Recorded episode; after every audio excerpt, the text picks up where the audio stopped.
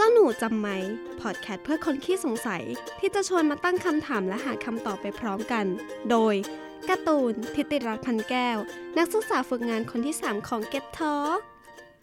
สวัสดีค่ะ ยินดีต้อนรับเข้าสู่รายการ เจ้าหนูจำไหมดำเนินรายการโดยการ์ตูนนักศึกษาฝึกงานคนที่ 3 แห่ง Get Talk เช่นเคยเย รายการเจ้าหนูจำไมของเราตอนนี้นะคะ ก็ดำเนินมาถึง EP ที่ 10 แล้ว ไวมากๆ และในตอนนี้นะคะ เราก็ยังอยู่ในหัวข้อของสัตว์โลกอยู่ EP ที่แล้วเนี่ยได้พูดถึงเรื่องของแมลงวันไปแล้วนะคะ แต่ในวันนี้เนี่ยเราก็จะมาพูดถึงสัตว์ที่น่ารำคาญไม่แพ้กับแมลงวันเลย แถมยังน่าฆ่าให้ตายด้วยนะคะ ติด top list ของสัตว์ที่คนอยากจะให้สูญพันธุ์เป็นอันดับต้นๆด้วย ตั้งแต่ตอมหูเรากัดไม่เลือกที่ชอบกัดเหลือเกินตรงแบบปลายนิ้วเท้า ที่มือที่ปลายนิ้วโป้ง ปลายนิ้วก้อยเนี่ย หรือเวลาที่ทำให้เราเนี่ยลำคาญมากก็คือ พอเราจะเข้าห้องน้ำก็ตามมารังควานอีก พูดมาขนาดนี้แล้วเนี่ยก็น่าจะรู้กันแล้วแหละว่า มันคือยุงนั่นเองค่ะ ถ้ากำลังคิดว่าแมลงสาบเนี่ยเป็นสัตว์ดึกดำบรรที่อยู่มานานแล้วนะคะ ฟอสซิลยุงเนี่ยก็เก่าแก่เหมือนกันนะคะ ก็แค่อยู่มา 200 ล้านปีกว่าก็แค่นั้นเองค่ะ อยู่มาพอๆกับแมลงสาบเลยใครๆก็รู้กันนะคะ ว่ายุงเนี่ยเป็นบ่อกเกิดของแบบสารพัดโลกเลย เพราะว่ามันเป็นตัวพาหะที่มีอันตรายต่อเราสูงมากๆ ฟังแล้วก็รู้สึกว่า เฮ้ย แล้วมันจะเกิดมาทำไมเนี่ยในเมื่อ มันเกิดมาแล้วมีอันตรายต่อเรา แต่ว่าเราก็เคยคิดนะว่าจริง ๆ แล้วเนี่ยนอกจากยุงเนี่ยจะเกิดมาเพื่อตอมหูเราแล้วก็กัดเราให้คันแล้วเนี่ยมันยังมีประโยชน์อะไรอีก คือถ้ามันเกิดมาเนี่ยมันก็ต้องมีประโยชน์ใช่ไหมมันก็เลยเป็นความสงสัยว่าทำไมยุงยังมีประโยชน์ต่อโลกเราอยู่นั่นเอง เราใช้คำว่าโลกนะคะ ไม่ได้ใช้คำว่าตัวของเราเอง เพราะว่ายุงเนี่ยไม่ได้มีประโยชน์อะไรต่อเราเหมือนกัน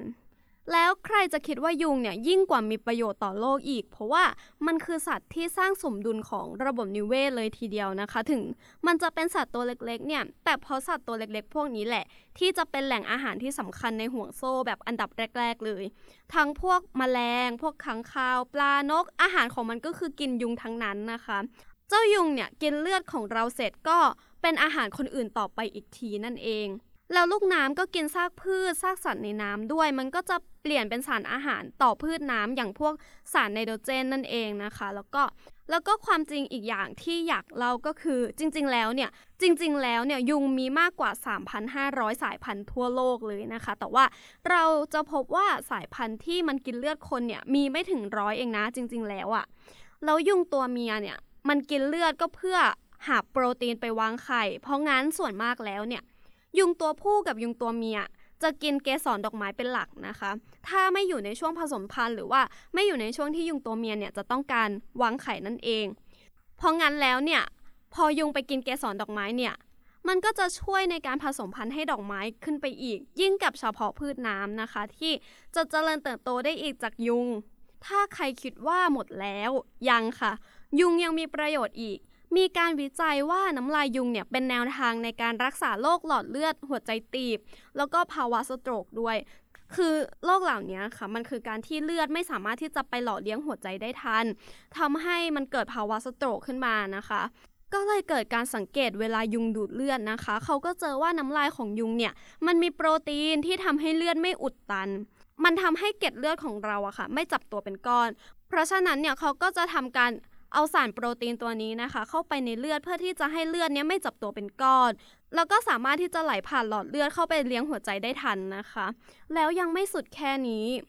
เวลาที่ยุงกระพือปีกเนี่ยจากการสังเกตเขาก็เอาไปพัฒนาเป็นรูปแบบการบินของโดรนด้วย เขาได้ตั้งคำถามกันว่าทำไมยุงเนี่ยถึงบินขึ้นบินลงในแนวดิ่งได้ แล้วก็ใช้เวลาแค่ไม่กี่วิ ก็คนพบว่ายุงเนี่ย กระพือปีกมากกว่า 800 ครั้งต่อวินาทีนะคะ มันเกินไปมากเลยนะ 800 ครั้งต่อวิเนี่ยนั่นแหละค่ะ ก็เลยทำให้คิดคนโดรนที่มีรูปร่างและปีกเนี่ยให้มีแรงส่งที่ต้านการประทะของแรงลมได้ เห็นว่ายุงวันๆก็เอาแต่กัดเราก็ไม่คิดว่ามันจะมีประโยชน์ แล้วก็เป็นการริเริ่มสิ่งใหม่ ๆ ขนาดนี้นะคะ แล้วก็ถ้าเกิดว่าโลกของเราไม่มียุงเนี่ยจะเป็นยังไงบ้าง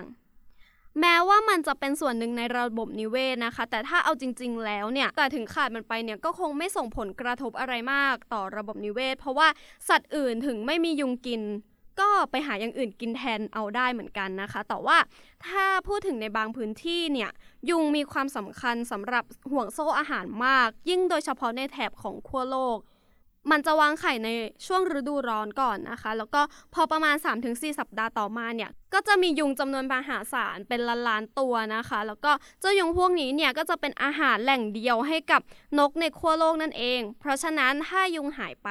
นกพวกนี้ก็จะขาดอาหารไปด้วย เพราะว่ามันไม่สามารถที่จะไปหาอาหารอื่นมาทดแทนยุงได้ แล้วแม้ว่าสัตว์บางตัวเราจะรู้สึกว่า มันไม่ได้มีประโยชน์อะไรต่อเรามากนัก แต่ว่ามันก็มีประโยชน์ต่อสิ่งอื่นเหมือนกันนะคะ เพราะในธรรมชาติเนี่ย มันก็ต้องการสมดุลแล้วก็ต้องการช่วยเหลือเกื้อกูลให้อยู่รอดกันไปได้นั่นเอง ไขข้อสงสัยไปแล้วกับเจ้ายุงในวันนี้นะคะ EP ต่อไปจะเป็นเรื่องอะไร รอติดตามกันได้เลย